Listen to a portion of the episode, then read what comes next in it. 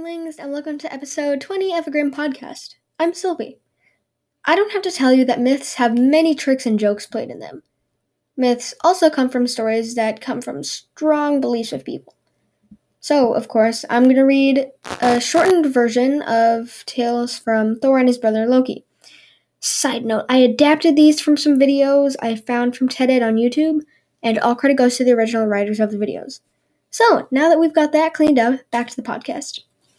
First, we'll check out how Thor got his hammer. Then I'll continue this little mythology series next week, and we'll see what happens in Loki and the Master Builder, a short fable of a brick wall, and a proposal. So if you want me to continue, just email me or message me. I'll put the link and my email in the description. So, without further ado, let's start reading. Loki, the god of mischief, was going completely nuts.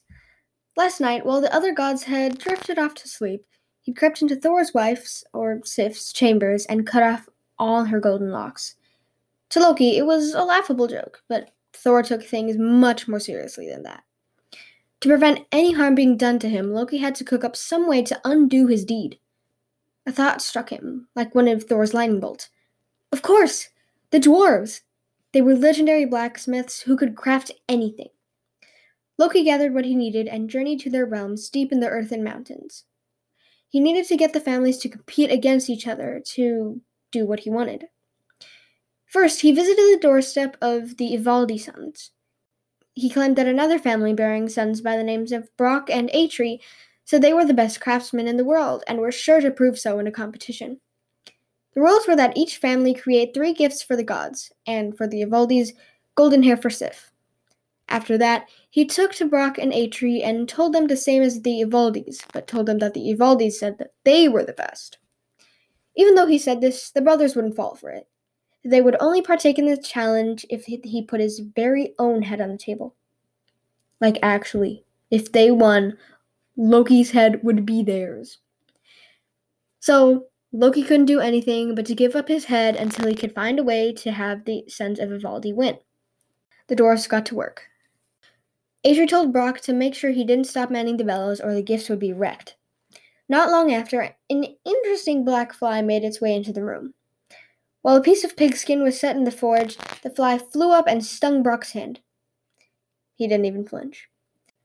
Then the fly flew over to Atri, who was working hard on a block of gold, and bit hard on his neck. The dwarf, did, the dwarf didn't move and continued with his work. Finally, as an iron block was being set down in the furnace, the fly landed on the dwarf's eyelid and bit down as hard as it possibly could. That was the only thing the fly needed. For only a second, the dwarf's hands left the bellows and the iron wasn't in the fire long enough. The treasure was ruined. The fly now assumed its regular form, Loki, and soaked in the failure of the brothers. Then he led both families to present their treasures to the gods. Before the gods, Loki presented the Ivaldi sons and their gifts. The hair for Sif growing on her head made her glow even more than before. Then, Odin, the Allfather, received a spear that could pierce through any material. Lastly, a little cloth that became an incredible ship for Freyr, the god of the harvest.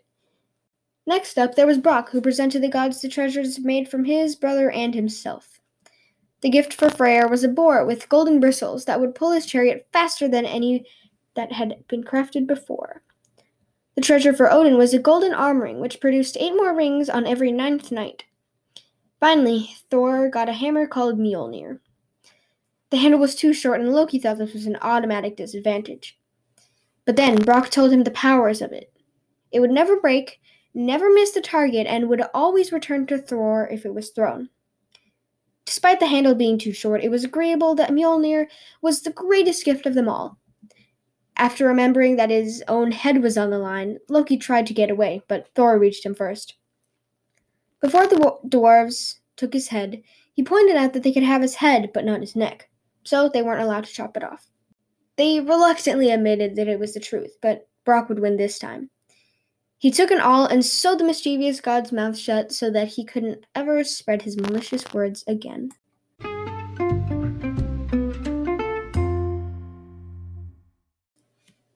Okay, I know that was a really short story, so I'm just going to throw in another one.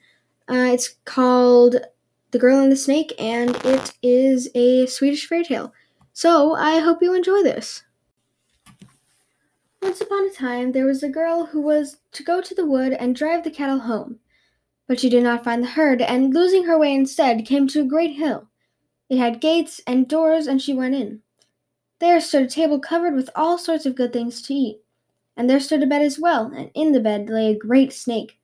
The snake said to the girl, Sit down if you choose, eat if you choose, come and lie down on the bed if you choose. But if you do not choose, then do not do so. The girl said nothing at all. At last the snake said, Some people are coming now who want you to dance with them, but do not go along with them. Straightway people arrived who wanted to dance with the girl, but she would hear nothing of it. Then they began to eat and drink, but the girl left the hill and went home. The following day she went again to the wood to look for the cattle, did not find them, lost her way again, and came to the same hill. This time she also entered and found everything as it had been the first time the well spread table and the bed with the snake in it. And the snake said to her as before, Sit down if you choose, eat if you choose, come and lie in the bed if you choose. But if you do not choose, then do not do so. Now a great many more people are coming who will want to dance with you, but do not go with them. The snake had scarcely concluded before a great many people arrived, who began to dance, eat, and drink, but the girl did not keep them company. Instead, she left the hill and went home. On the third day, when she once more went into the wood, everything happened exactly as on the first and second day. The snake invited her to eat and drink, and this time she did so, with a hearty appetite. Then the snake told her to lie down beside him, and the girl obeyed. Then the snake said, Put your arm about me. She, she did so. And now kiss me, said the snake, but if you are afraid, put your apron between us.